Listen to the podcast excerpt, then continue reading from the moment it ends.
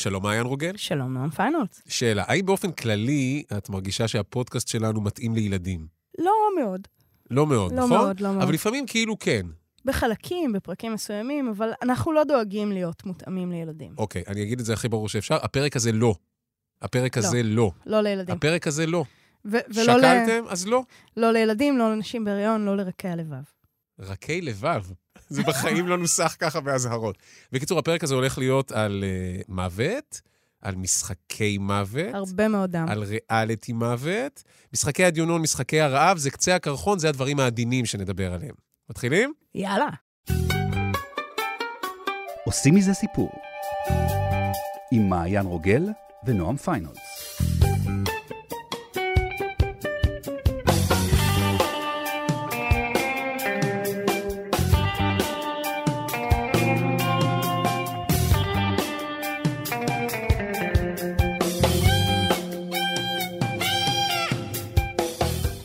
אוקיי. אז מאיפה מתחילים את כל הכיף הזה? אני חושבת שיש כאן איזשהו נושא שכל כך מעסיק את שנינו אה, אה, לעומק, שיש לנו עכשיו, לדעתי, מה לדבר ארבעה פרקים ברצף, אבל אנחנו ננסה להכניס את זה לפרק אחד. אוקיי, בוא, בוא. נתחיל, אנחנו מדברים באמת על, על ריאליטי מוות ועל אה, משחקים קטלניים. אני חושב שהדבר הראשון שעולה בראש בתקופה הזו, בעקבות הסדרה שעשתה הרבה רעש לפני כמה חודשים, זה משחקי הדיונון. נכון, איזו סדרה מצוינת. אני לא בטוח. את, את דוברת קוריאנית? אני רוצה רגע לבדוק עם עצמי. יש אני לך איזה משהו קצת. כזה, נכון? אני, אני למדתי אה, שלוש שנים קוריאנית, אני יודעת לשאול איפה השירותים ואם יש בזה עוף, זה כמו אני בספרדית. משהו כזה. אה, תוך כדי צפייה במשחקי הדיון הגעתי למצב המצוין שאני מבינה מילה מתוך 20. אוקיי, אני אגיד לך למה אני שואל, כי בחוויה שלי הם פשוט כולם משחקים נורא, 울면서 미쳤어 개소리하지 마 אבל אני כנראה לא מבין את התרבות. אני לא הצלחתי לראות שום ניואנסים, הם נורא צועקים, הכל כזה. אבל בואו נזכיר רגע, לוקחים אנשים עניים, נכון? שרוצים איזושהי דרך לצאת ממעגל העוני ולמצוא איזשהו אופק להצליח בו, לאיזה אולם גדול כזה, כולם במדים, ובגדול אומרים להם, אתם צריכים לשחק כמה וכמה משחקים. המשחקים האלה, הם מגלים די מהר, מסתיימים רע. אם אתה מפסיד, אתה מת. והאחרון שיישאר לעמוד, הולך לקבל ים כסף שהולך לסדר אותו לכל החיים. זה המנגנון. אם כולם יסכימו, אפשר לעצור. יש אאוט. אה, זה חשוב. כן, אם כולם אומרים פוז משחק, אז פוז משחק. אז פוס משחק. אוקיי. עכשיו, מה שקרה עם משחקי הדינון זה אחד הדברים המרתקים, כי משחקי הדינון עשה מהלך מאוד מאוד אינטליגנטי. הם לא הראשונים שעשו את זה, אה, זה נעשה גם בסרטים יפנים. היפנים והקוריאנים מאוד אוהבים מוות וריאליטי מוות ומשחקי מוות. הם לקחו משחקי ילדות, זאת אומרת, כל התחרויות הקטלניות הן וריאציות קטלניות של 1, 2, 3 דג מלוח, מחבואים, גולות, משיכת חבל. זאת אומרת, משחקים מאוד מאוד מוכרים. אה, וזה זה היה התרגיל, זה בעצם היה המנגנון הפנימי של הסיפור. עכשיו, הדבר הזה, יחד עם לא באמת צפייה של, של אנשי חינוך, הוביל לזה שכולם נורא הצטעקו שזה איום ונורא, כי תראה מה קורה, ילדים מחכים בבית ספר את משחקי הדיונון. אבל מה זה אומר מחכים ספר? הם לא הראו אחד בשני, הם שיחקו אחד, שניים, שלוש דג מלוח. או גולות. או גולות. השם ישמור. עכשיו, שתבין, זה הגיע לרמה כזאת, הייתי באיזשהו כנס של אנשי חינוך, ובשלב הקפה של הבוקר היה מלא דיונים על משחקי הדיונון. אצלנו אסרנו על ילדים לראות, ואנחנו מדברים עם ההורים, זה איום ונורא, כל הדבר הזה, משחקים את זה בחצר בית הספר. ואז, בהפסקה הגדולה של הכנס, הם חילקו לכל אחד, נשבעת, עשר גולות. למורים, למורות. למורים, למשתתפים אוקיי. בכנס, והתפקיד שלנו היה אה, למצוא דרך להשיג את הגולות מהאנשים האחרים, כשמי שישיג הכי הרבה גולות, ינצח. ולא היה להם מושג מה הם עושים. שזה בעצם היה פשוט הפרק שעדיין לא צולם במשחקי של- אה, בעצם היה אפילו פרק על צולם גולות. ושודר, הם פשוט לא ראו, הם כל כך היו עסוקים בלכעוס על הדבר הנורא הזה, שהם לא שמו לב שהם בעצם אימצו מתוך זה מנגנון בכזאת קלילות. ו- וזו הגאונות של הסרטים האלה, ואנחנו נדבר על זה אחר כך אה, עוד, על עד כמה הם לא המציאו כלום. הם רק לקחו צעד אחד קדימה את מה שכבר יש. וזה מעניין, ובהקשר הזה עוד, השימוש באמת במשחקי ילדות, יש לך פורמט בתוך פורמט. נורא קל להבין מי מנצח, כי אתה מרגיש את זה קרוב, רק שבחיים לא ירו בך כשאתה הפסדת בגולות. יש משהו במנגנון הזה שעובד. עכשיו, נגיד רגע, יש באמת המון סרטים כאלה. והמון סדרות כאלה, בטל רויאל, ומשחקי הרעב, ו-Death on Demand, ו-Cruel World, ורצח בשידור חי, ו-Serious 7, ויש ים סרטים וים סדרות. משהו במנגנון הזה שאומר, ניקח אנשים, נשים אותם במקום אחד, האחרון שיעמוד הוא המנצח. גלדיאטורים. לגמרי הדבר קרבות הזה גלדיאטורים. בעצם טבוע בתרבות שלנו לעומק. העניין הזה של לראות אנשים מתחרים אחד בשני והאחרון מנצח, מה זה האולימפיאדה? אה, באיזשהו, וואו, לקחת את זה רחוק. באיזשהו מקום אנחנו רגילים לראות את הדבר הזה, והוא קיים ומוטבע בנו. אנחנו פשוט ניסינו להרחיק מזה את המוות, אבל אנחנו נבדוק עד כמה באמת המוות רחוק. אוקיי, אז, אז תכף נדבר על מנגנונים שונים בתוך זה. נדמה לי שבתוך הז'אנר הזה, בואו ניקח את התת-ז'אנר של ילדים בתוך העולם הזה. הסרט הראשון הוא בטל רויאל, זה איזה סרט יפני, שגם לוקחים ילדים, יש שם יפן עתידנית, יש שם בעיה של אלימות, יש איזה חוק חינוך חדש, פשוט חוטפים כיתה, שמים אותם באי ואומרים תרצחו אחד את השני. הוא סרט קאלט, אבל האמת שהוא לא משהו. משחקי הרעב עושים בדיוק אותו דבר, אבל מצוין. אני חושב שמשחקי הרעב הוא באמת יצירה מכוננת בתחום הזה, כי זה אותו רעיון של בואו תהרגו אחד את השני, רק הפעם זה ילדים. ובשידור. ובשידור חי, כשכולם צופים.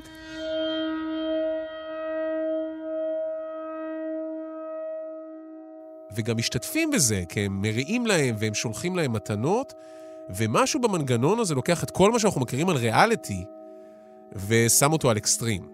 עכשיו, משחקי הרעב, אני מודה, ספר שאהבתי מאוד, סרטים שאהבתי מאוד, יש שם איזה משהו שהוא כאילו מאוד רחוק מהמציאות, אבל לגמרי משחק לחם ושעשועים. לגמרי. עכשיו, אני חושבת שחשוב לציין עד כמה הסרטים והספרים רחוקים אחד מהשני, אה, בעיקר בעניין הזה של הפוסט-טראומה. זה לא fun and games. קטניס אברדין, זה שהיא מנצחת, לא אומר שהיא מאושרת, או בריאה, או תקינה, בשום צורה. בספר השלישי, קטניס מתוארת כמלאה בכוויות חומצה, בלי שיער, אה, עם פוסט-טראומה קשה, עם פלשבקים, בקושי מתפקד, היא גמורה. וזה לא נראה טוב בקולנוע, אתה לא יכול להראות את זה בקולנוע. מרוב שזה קשה, מרוב שזה... כן, בסרט היא. נראית חבולה ועם מבט מיוסר, אבל, אבל זהו. זהו. ו- ואני חושבת שבספרים הייתה איזושהי חירות הרבה יותר גדולה להציג את, ה- את העניין הזה של הפגיעה, של מה בעצם המחיר. אמ, ו- ואמרנו, כאילו, זרקתי קודם אולימפיאדה, אבל זה כל הזמן מחבר אותי, הדבר הזה. זאת אומרת, לי יש שיחה מאוד uh, מורכבת עם העניין הזה של הסיפור האולימפי. העניין הזה של, הם מדברים אחר כך, הספורטאים האלה, והם מדברים על המחיר, ועל הכאב, ועל הטראומות, ועל, ועל איפה הם עכשיו, ועל הדיכאון, ואני אומרת, אנחנו רואים אותם מנצחים, אבל מה המחיר שהם משלמים? משחקי הרעב העז לשאול את זה, אבל לא בסרטים. לא עד הסוף. אז משחקי הרעב הוא באמת ריאליטי מוות ילדותי. כשחושבים על גרסאות קרובות אלינו, אז אתה חושב על ריאליטי, מוות הוא כאילו חלק מהעניין. זאת אומרת, לא בדיוק, זה סובלימציה של מוות. נניח בהישרדות, כשמישהו מודח, אז מכבים לו את לפיד החיים, נכון? ובאח הגדול, כשמישהו מודח, אז הוא יורד למטה. הוא יוצא, כן. הוא יוצא, נכון? ומראים ואז לו את חייו. מקרינים לו את חייו. אלה היו חייך בשלושת החודשים האחרונים. זאת אומרת, זה כאילו מוות, אבל, אבל מורחק. אבל יותר מזה, מה אתה רואה בפרומואים של הישרדות?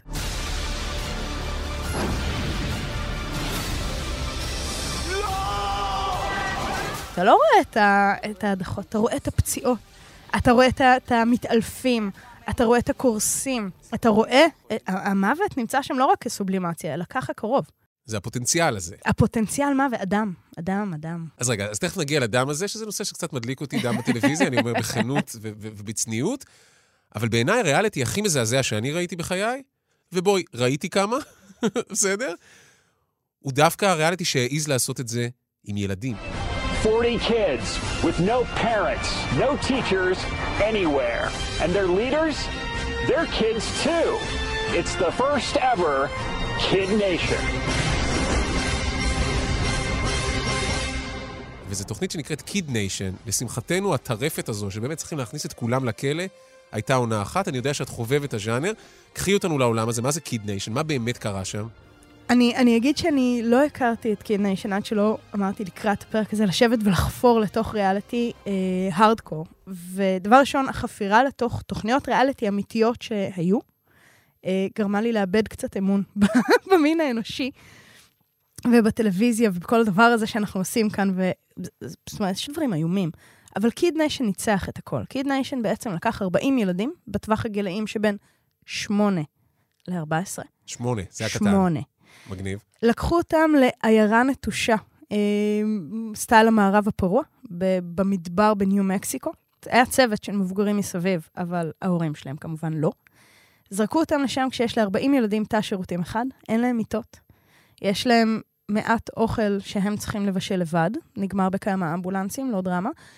אה, והם היו צריכים אה, לשרוד כשכל הדבר הזה יושב על מעמדות ועל כסף ועל פילוג. ו- זאת אומרת, אשכרה כאילו, בבקשה, 40 ילדים, בעל זבוב. בעל זבוב פוגש הנחשול, פוגש אה, ממש. משחקי הרעב, כמעט רק... עכשיו, הדבר הזה זכה לרייטינג מטורף, החזיק מעמד עונה שלמה. ניסו לתבוע אותם, תוך כדי ניסו לעצור את זה ולא הצליחו. רשויות החוק ניסו להתערב, אבל זה נראה שזה לגיטימי וחוקי. עד היום המשתתפים מנסים לתבוע את רשת השידור ואת היוצרים. על מה- הילדים. הילדים כי כמו שהתבגרו. קטניס הם בפוסט-טראומה. הם בפוסט-טראומה, פוסט-טראומה קשה, עד היום.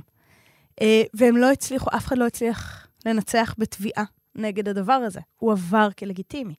עבור הצופים, ישבו צופים בבית, נתנו לזה צופים מבוגרים. top רייטינג לילדים, שורדים, הולכים מכות, נאבקים, סובלים, בוכים.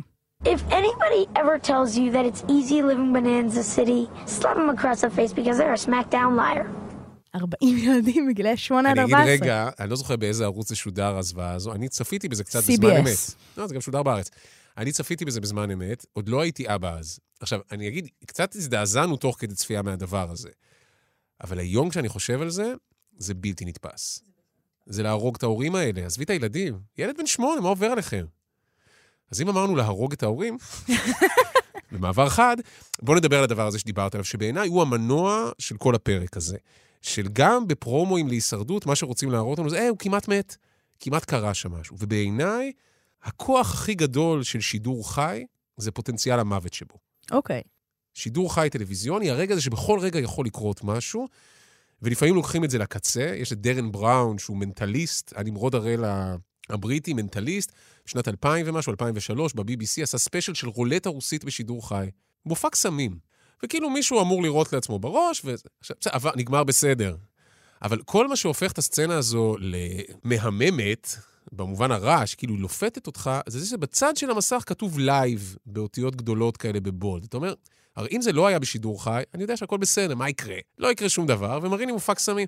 עצם זה שכתוב שם live, אתה אומר, משהו יכול לקרות, משהו יכול להשתבש, ואם מסתכלים על הטלוויזיה, דווקא דרך האופן שבו הקולנוע מציג אותה לאורך השנים, את רואה שזה ככה מהיום הראשון. הסרט הראשון שאי פעם הוצגה בו טלוויזיה, היה עוד לפני שהומצאה הטלוויזיה, היא רק אוקיי. הייתה פיתוח. טלוויזיה הופכת ל big deal בשנות ה-40. אבל ב-1935 יוצא סרט שנקרא Murdered by Television, נרצח על ידי טלוויזיה, איזשהו מדען שמפתח טלוויזיה עם יכולת ראשונה לשדר בשידור חי מכל העולם, והוא עושה הדגמה מול קהל גדול, ופונה לפריז ולניו יורק ולטוקיו, ותוך כדי משהו במצלמה שלו מתהפך, והמצלמה משגרת קרן מוות שהורגת אותו בשידור חי. זאת אומרת, בפעם הראשונה שאתה רואה טלוויזיה על מסך הקולנוע, זה נגמר במוות. ומכאן ועד היום, זה ככה. זה סרטים כמו רשת שידור, המבריק של אותו שדרן חדשות, שהרייטינג יורד, אז הוא אומר, ומפטרים אותו. נותנים לו שבועיים, ואז הוא אומר למאזינים, פיטרו אותי, אבל עוד שבועיים אני הולך להתאבד בשידור חי.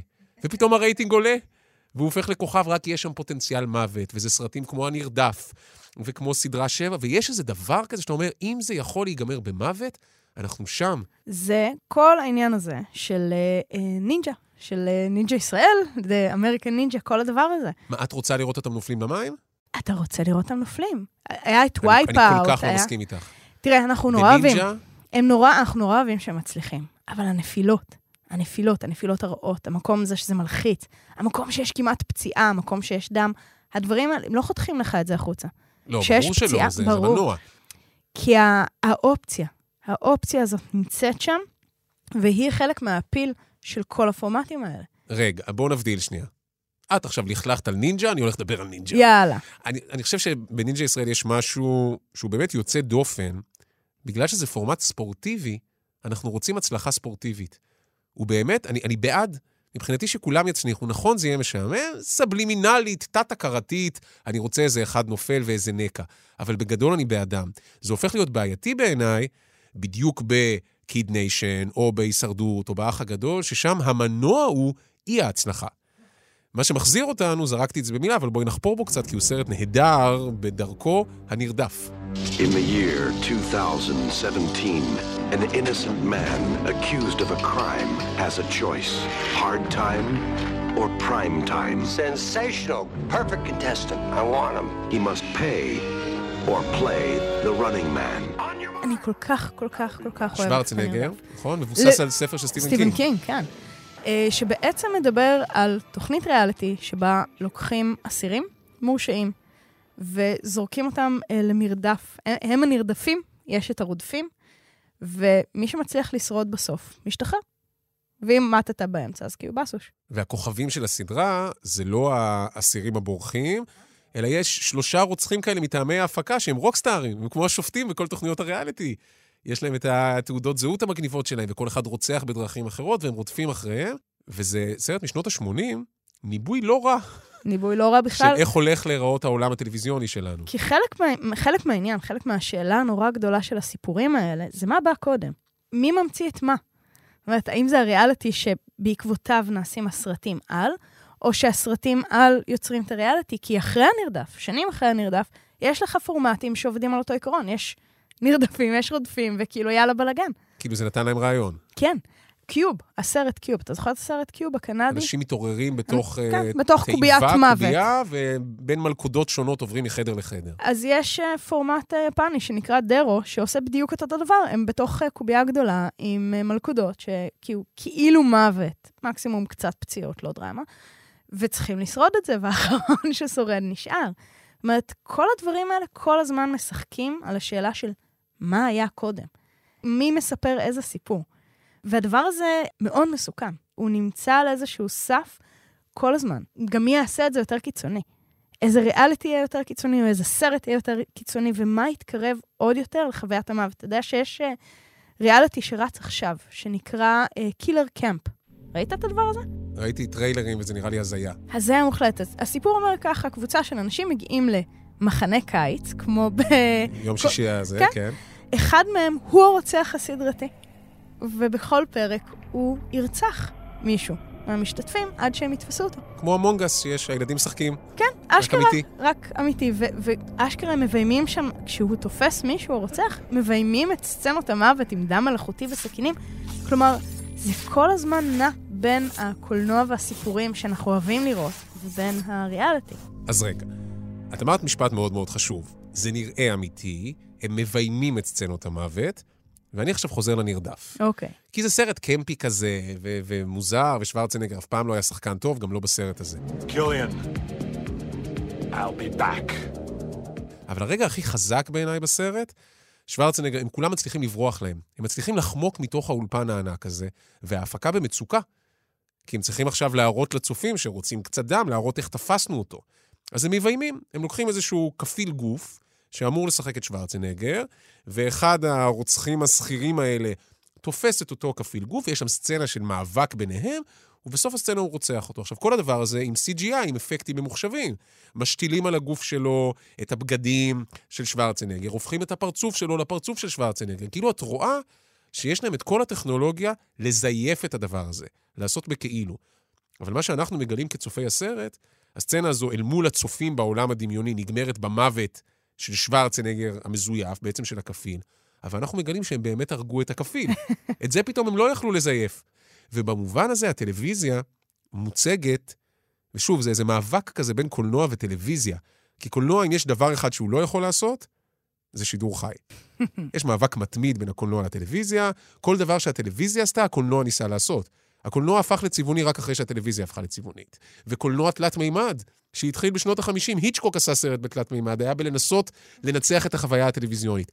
אז עם השידור החי הם לא מצליחים לנצח, ואתה אומר, "אה, זה תמיד נגמר במוות. זה כאילו הקולנוע מציג את הטלוויזיה כמעין מכונה צמאת דם כזו. שידור חי הוא תמיד שידור מת, והסרט הכי טוב בעיניי בהקשר הזה, הוא סרט לא כל כך מוכר, אבל הוא מבריק. סרט שנקרא Serious 7. סדרה 7, המתמודדים, המועמדים לכתר, The Contenders, שבגדול זה מוקיומנטרי, זה סרט שנראה כמו תוכנית הטלוויזיה. אתה רואה שלושה פרקים של תוכנית הנה, ריאליטי. הנה שוב, המשחק הזה של, של האם זה המציאות. האם יש בכלל פער בין המציאות, שבה אנחנו רואים ריאליטי, ואנחנו רואים תחרויות ספורט, ואנחנו רואים UFC, אוקיי? קרבות זירה שאנשים אשכרה מפצחים אחד לשני את הפרצוף, ומילולית מביאים אחד את השני לסף מוות, לבין סרטים על זה. במיוחד כשהם מתחזים לתיעודי. זאת אומרת שאתה כבר לא יודע מה הפער בכלל. זה הרבה יותר מעניין ממה שאת חושבת בעיניי. למה? כי מה הפורמט בסיריוס 7? זה פשוט כל שבוע נבחרים באופן אקראי על פי תעודות הזהות שלהם, זה לא אתה בוחר להשתתף. חמישה מתמודדים, מקבלים מההפקה נשק וצלם שעוקב אחריהם, והם צריכים לחסל אחד את השני. With 10 kills in only two tours, she's been unstoppable. Now, one month before the birth of her child, just five lives stand between her and her freedom. I try not to think about it too much because I just have to get through this. Tom Magardo. Mother. Hero. Contender. מסתבר שהיוצר של הסרט הזה, כאיזשהו תרגיל, הציע את הפורמט הזה לרשתות טלוויזיה. והם אמרו לו, לא, זה לא מספיק קיצוני, כאילו משהו שהם לא הסתכלו? הם היו המומים, הוא היה המום מהתגובה שלהם והוא החליט לעשות את זה. אבל הדבר הכי מדהים, הם מצטלמים והם הורגים אחד את השני, זה אנשים שנכפה עליהם הדבר הזה, דופקים להם בדלת כך, וזה כאילו, זה חוקי. יש אישור של המדינה לדבר הזה, במובן הזה כשהם נכנסים לקניון, אז עושים לכולם בדיקה ביטחונית, אבל אם אתה נכנס עם רובה גדול, אתה אומר, לא, אני מההפקה, בבקשה, כנס, חסל את מי שאתה רוצה. מה הפרס בתוכנית הזו? נניח, זכית וחיסלת את הארבעה מתמודדים האחרים. אוקיי. מה הפרס שלך? מה? הפרס הגדול הוא זכות להשתתף בעונה הבאה. שלא לומר חובה להשתתף בעונה הבאה. סיריוס 7 זה כאילו עונה מספר 7, ואז תגיע העונה השמינית. בואי נעשה רגע תרגיל במתמטיקה. יש לנו 100 תושבים בעיירה, נניח שכל המדינה היא 100 תושבים. אוקיי. בכל שבוע נבחרים חמישה באופן אקראי, אוקיי? צריכים לחסל אחד את השני. החמישי האחרון שנשאר, הוא בעצם בחמישייה של השבוע הבא, עוד ארבעה מתחסנים, הוא בחמישייה של השבוע הבא.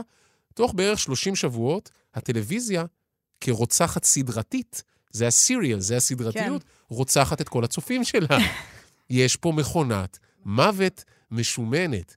וזה מנגנון שבסרטים האלה הוא קיצוני, אבל צר לי להגיד שהוא כאן. שהוא כאן עכשיו- ועכשיו. תראה, זה, זה בעצם מה שהתחלתי להגיד על משחקי הדיונון. אני, כאילו, אני עקבתי אחרי השיח על, על משחקי הדיונון. איך יכול להיות שאנחנו רואים סיפור כל כך נורא? איך יכול להיות? ואז אתה מבין שבעצם כל מה שהם עשו זה הוסיפו את המוות. כל שאר הדברים יש. המשחקים על לקחת אנשים אל הריאליטי הקיצוני, שבאמת, הכמות דוגמאות שפגשתי, אני מזועזעת ברמות. את באמת איבדת את, ה, את האמון במין אמיתי, האנושי. אמיתי. אנחנו אני- בסדר בגדול. כן, אנחנו בסדר, חוץ ממתי שזה מגיע למקומות האלה. זה הדברים האלה של, של ה-UFC, שזה, אתה יודע, זה ספורט סופר לגיטימי. UFC, מה זה? אני UFC מכיר זה- WWF. UFC זה, זה, יש כמה ליגות של MMA, של מיקסט מרשל ארטס, אומנויות לחימה משולבות, וכאילו, בגדול החוקים זה אם מישהו איבד את ההכרה הזו בחוץ. ככה. ככה. עכשיו, הם... מה, זה אלה שבתוך הכלוב? כן, בדיוק. אוקיי. אוקיי? הם בתוך הכלוב והם פותחים אחד לשני את הפרצוף, כאילו ברמות קיצון. האנשים האלה סופגים כאילו פציעות איומות, זעזועי מוח, אובדני הכרה, מאבדים עיניים, הכל הולך. אנחנו אמרנו שהפרק הזה לא לילדים. לא יש לי תחושה לילדים. שהוא גם לא למבוגרים. לא לרכב. אבל תמשיכי בתיאור הגרפי שלך, לכי על זה. עכשיו, אוקיי. אתה מבין שהדברים האלה שם, וכל מה שדברים כמו משחקי הדיונון, או משחקי הרעב, או הנרדף עושים, זה להצביע לנו על זה. זה להראות לנו. הנה, זה להראות לנו, אתם ישבתם, חבורת מתחסדים, וראיתם את השידורים החיים ב-9-11, ואתם ישבתם וחיכיתם לראות מה יקרה. אתם עשיתם את זה ממילא. אנחנו רק מספרים לכם על סיפור על מי אתם. זה, המראה הזאת. זה מה שקשה לאנשים. ואז הם באים ואומרים, לא, זה נורא אלים. מה, כי ירו שם? המשחקי, זה פורטנייט יותר אלים, ואני לא חושבת שפורטנייט כזה אלים. בוא. הפחד הזה, ממי אנחנו, ממי אנחנו כצופים, ממהי תשוקת המוות שלנו. אפילו במאסטר שף, כשמישהו נחתך, דואגים להראות לנו את הדם, כי אותו מחזיק כזה את האצבע ואת הטיפת דם נושרת לתוך הכיור. אנחנו בכל מקום מחפשים את הדבר הזה. ואתה יודע, הישרדות זו דוגמה נורא מעניינת, כי הישרדות מספר סיפור אה, של ריאליטי אה, אנושי בעונות הראשונות, לפני 20 שנה אנחנו מדברים. העונות הראשונות כמעט הכל היה מותר. הם הסתובבו ערומים, הם הלכו מכות, הם אכלו דברים מזעזעים. הם, להיות מניאק היה ערך עליון, ולאט לאט הדבר הזה השתנה כי זה נהיה family viewing. וכיום, הם, אתה יודע, 20 שנה אחרי, הישרדות זה סמל ה-woke movement.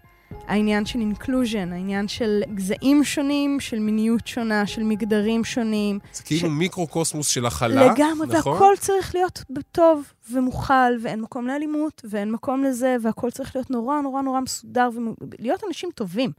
ועדיין, הפרומואים זה כל פעם שמישהו בטעות נופל לתוך מדורה. זה... Okay. אוקיי. באופן עקבי. אז אמרת אנשים ש, שנופלים לתוך האש, והזכרת קודם את 9-11, אני אעשה איזשהו חיבור שהוא לא, לא חיבור עדין, אבל הוא באמת לא, כי כל הפרק עדין מאוד. לא, בסדר, אבל הוא מחבר לרגע טלוויזיוני שאני לא האמנתי שאני רואה אותו. אוקיי. Okay. וזה לא ריאליטי, וזה לא פורמטים, וזה לא בכאילו, זה חדשות. זה חדשות בארץ, אסון הכרמל, אוקיי? Okay? גל פתוח. גל פתוח, אותו רעיון של שידור חדשות מתגלגל, משהו קורה עכשיו, בואו נצפה בדבר הזה. יש תמיד בגל פתוח, יש עניין שבין ערוצי החדשות, מי יורד ראשון משידור. כי אין מה לעשות, כצופים אנחנו נמשכים לזה, ואתה רוצה לראות איפה, אתה גם מזפזפ, איפה יש יותר פצועים, נכון? אתה תמיד בודק, זה לא נעים להגיד זה קצת ככה. איפה זה חמור יותר, איפה הדרמה יותר דרמטית.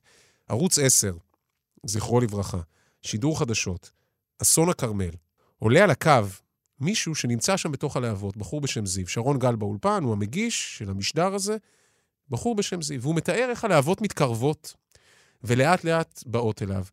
עכשיו, 40 דקות הם החזיקו אותו על הקו. 40 דקות, יש שם איזה קטע שהוא רוצה לברר איפה הכוחות, אז הם לא נותנים לו לנתק את הטלפון ולהרים טלפון, אלא אור הלר, הכתב הצבאי, מתקשר כדי להגיד לו משהו. אני רוצה שנשמע רגע קטן מתוך השידור הזה. זה לקראת הסוף, למרות שהם עוד משכו אותו, הרבה זמן אחרי זה, הלהבות מתקרבות וממש מרגישים את הדרמה הזו בשידור חי. זיו, אנחנו איתך כל הזמן. טוב, אנחנו אה, לצערי נמלטים גם מפה. כן. fuck, סליחה. אנחנו... וואו, נדלק פה! נדלק פה! פה, פה, פה! כן, אנחנו כל הזמן רגע, רגע, עם זיו נדלק פה מאחורינו, מרחק של, של 500 מטר. וואו, וואו! תוריד כבאית, נדלק פה, פה! אוקיי, עכשיו הטירוף פה, הוא שכמו שאת שמה לב, תוך כדי שהוא מתאר את הלהבות מתקרבות, אין אינסטינקט. זה או השדרן או העורך להגיד, אוקיי, תשחררו אותו, תנו לו לרוץ. כן. מה הוא צריך עכשיו לחלק אנרגיה בין לדבר איתכם קוהרנטית בטלפון כי הוא בשידור חי לבין לשרוד? אבל לא, הם ממשיכים לתמלל את מה שקורה שם. עכשיו, אני לא יודע אם מישהו יודע בזה, אבל נדמה לי, כמי שעבד במערכות חדשות ובגופי תקשורת הרבה מאוד שנים, יש לי תחושה שהמחשבה הסמויה שישבה שם בראש של עורכי השידור, זה להגיד, אוקיי, אנחנו נמשוך אותו בשידור, נמשוך, כי יכול להיות שיקרה משהו רע. ווואו, אם הוא ימות בשידור חי, עוד יראו את זה בערוץ 2. עכשיו, זה נורא מה שאמרתי עכשיו, ובו זמנית אין לי ספק שאיפשהו זה ישב שם. תראה, אני אפילו חושבת על, על ריאליטי כמו האח הגדול. באמת, כמו רוב המדינה, ראיתי את העונות הראשונות עד איזושהי נקודה, אני חושבת שבערך בעונה שלוש הסתכלתי רגע, והסתכלתי על עצמי, ואמרתי, oh my God, איך אני משתפת פעולה עם הדבר הזה?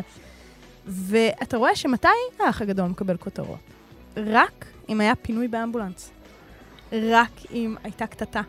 רק אם משהו נורא קרה, זה נהיה חדשות. זאת אומרת, יש, יש את המקום הזה שזה עובר את הסף.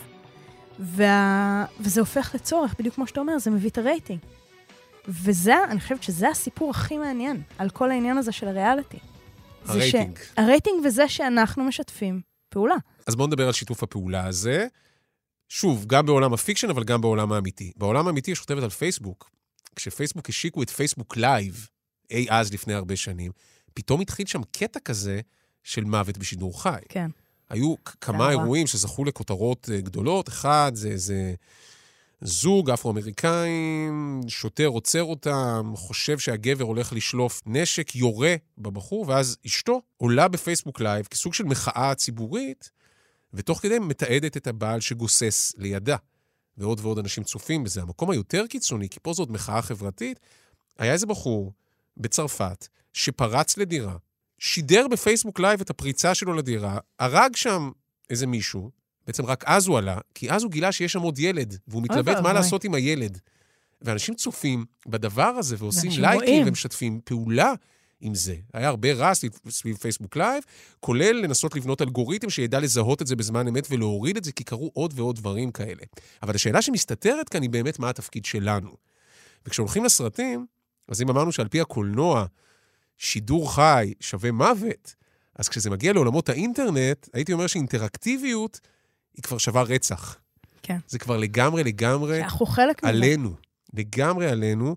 ויש שני סרטים שבעיניי הם סרטים מעולים. אחד הוא באמת מגה מעולה, השני הוא סתם, אבל הוא גם נחמד. נתחיל במגה מעולה. יאללה. אוקיי? סרט שנקרא Untraceable, ללא עקבות. והוא סרט על רוצח סדרתי. לא חשוב הסיבות, בונה איזושהי מכונת רצח אינטראקטיבית, אוקיי? הוא כולם מישהו, ולצורך העניין הוא מעמיד אותו בתא מלא מים, ולאט לאט הוא מטפטף חומצה לתוך התא. וכל טיפה של חומצה מקרבת את המוות אליו, כי לאט לאט היא פוגעת בו. אבל הטיפות האלה לא סתם זורמות, כי הדבר הזה משודר בשידור חי באינטרנט. והמכונה עובדת שככל שיש יותר traffic, כל כמות נוספת של צופים תגרום לעוד טיפה לטפטף. ובמובן הזה, אם אף אחד לא היה צופה בזה, לא יאמן. זה לא היה קורה. איזה קצת כמו. תוכניות ריאליטי, אם אף אחד נכון. לא היה צופה בדבר זה הזה. לא יקרה. זה לא היה מקצין לפורמטים האלה, עזבי בארץ, בארץ זה עוד רגוע. לפורמטים היפנים המשוגעים. אנשים משתפים פעולה, וה-FBI אומר לאנשים, תפסיקו להיכנס לאתר, מה שכמובן גורם לעוד אנשים להיכנס לאתר. ויש כאן ממש עניין שהרוצח אומר לאחד הקורבנות, מה אתה רוצה? אני לא עושה שום דבר. זה רק הם שרוצים לראות אותך מת כאן, והמספרים עולים בטירוף. האתר שבו הדבר הזה מתרחש נקרא killwithme.com, אוקיי?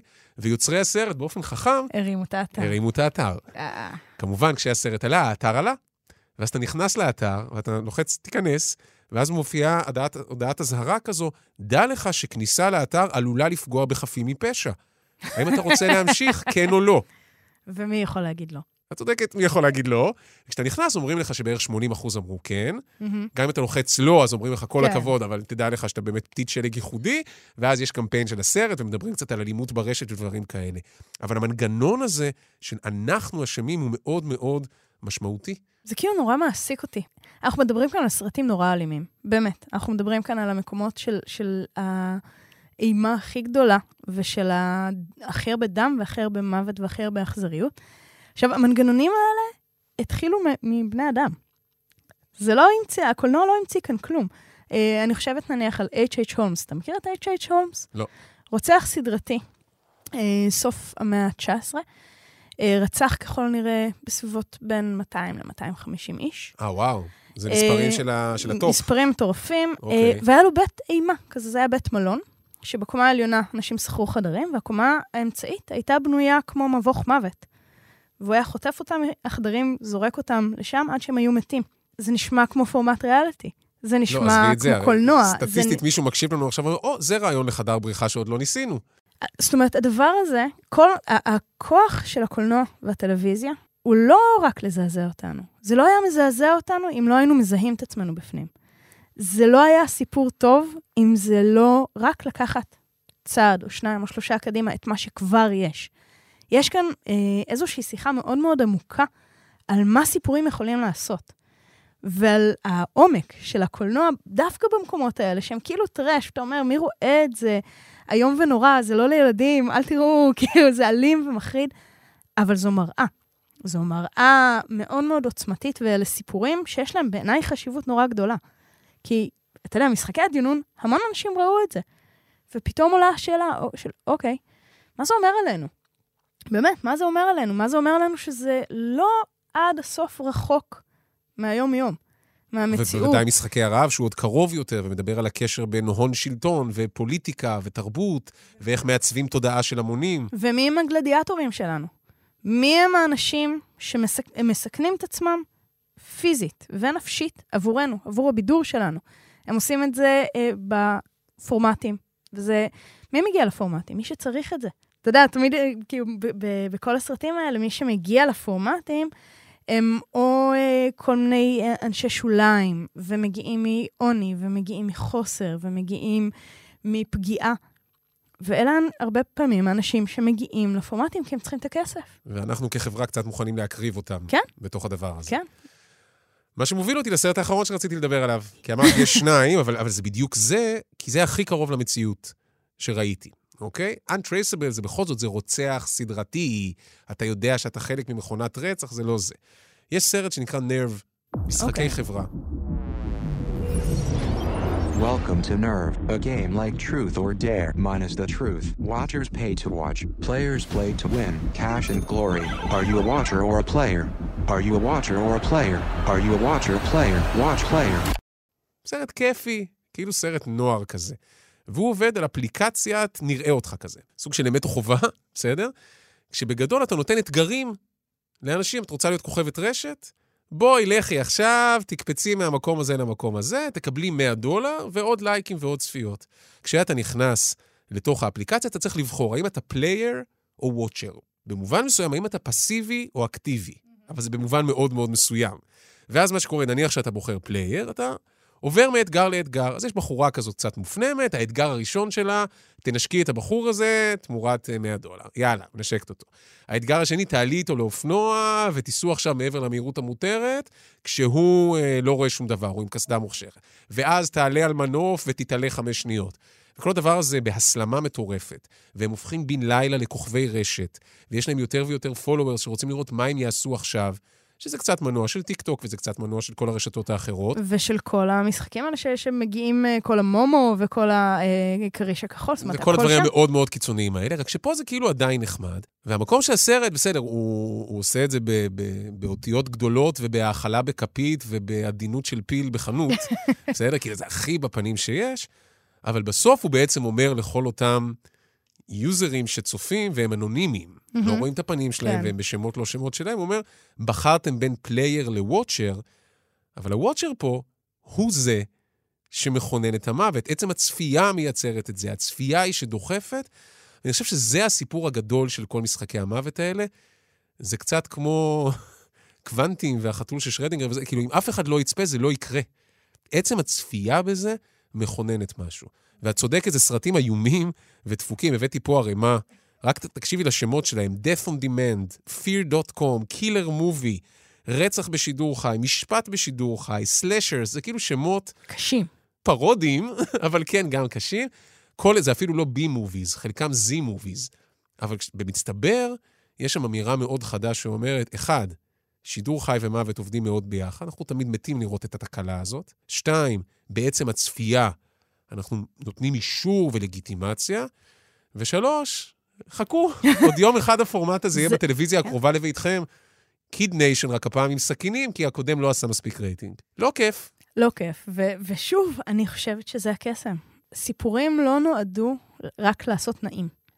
סיפורים נועדו לעורר שאלות ולהרחיב את, ה- את התודעה שלנו ולהרחיב את המבט שלנו.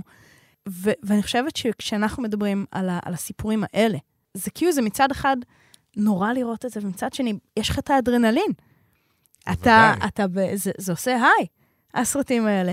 כי אתה בעצם משכפל את המנגנון שהם עצמם מדברים על זה. זאת אומרת, אין, אין שאלה גדולה יותר מהשאלה הזאת של אם אני רואה את זה ואני נהנית מזה, מה זה אומר עליי? מה זה אומר עלינו? וזה חתיכת כוח של סיפורים. אז אם דיברנו על זה עכשיו 40 דקות, כן. ואנשים הקשיבו לנו 40 דקות, מה זה אומר עליהם? רק דברים טובים, זה אומר שאתם סקרנים. אנחנו נגיד, הסרטים האלה מומלצים, אבל עם חתיכת אזהרת לא לבעלי. לב חלש או אינטליגנציה. סתם, לא, זה סרטים, חלקם מאוד מאוד טובים. משחקי הרעב, ספר נפלא, סרט נפלא, Untraceable, פנטסטי, Serious 7 נהדר, משחקי הדיונון גם, כן. יופי של הפקה, ועוד תהיה עונה שנייה, נראה כמה קיצוני זה ימשיך. ותוכניות ריאליטי שאתם אוהבים, אני אגיד שנדמה לי, לשמחתנו, בוא נגיד מילה טובה על המין האנושי, כי היית באיזה חוסר אמון, במזרח הולכים קיצוני. כן. נדמה לי שדווקא המערב בארץ, מתחיל לר- לרכך. המטוטלת הולכת לצד השני, בגלל זה המון ריאליטי אוכל, כן. בגלל זה ריאליטי שידוכים ואהבה, לעשות גו- טוב. תוכניות ספורט ריאליטי כמו נינג'ה, זה המקומות שאומרים, די, אין לנו כוח ל- ל- לרוע הזה, בואו ננסה להיות קצת בני אדם. אבל מטוטלות, אנחנו יודעים, תמיד הולכות לצד חוזרות. השני. צפו פגיעה. מעיין רוגל, תודה רבה. נועם פיינולס, תודה רבה. ותודה גדולה לדן ברומר שעורך אותנו. מוזמנים להיכנס לפייסבוקים שלנו, מעיין רוגל באנגלית, נועם פיינולס גם בעברית וגם באנגלית, וגם לראות את רשימת הסרטים שמופיעה שם, אבל גם להגיד מה אתם חושבים שלא דיברנו עליו, עם מה אתם לא מסכימים, כמה שמרניים אנחנו, לא יודע, כל מה שבא לכם נשמח לקרוא. ניפגש בפרק הבא של עושים מזה סיפור.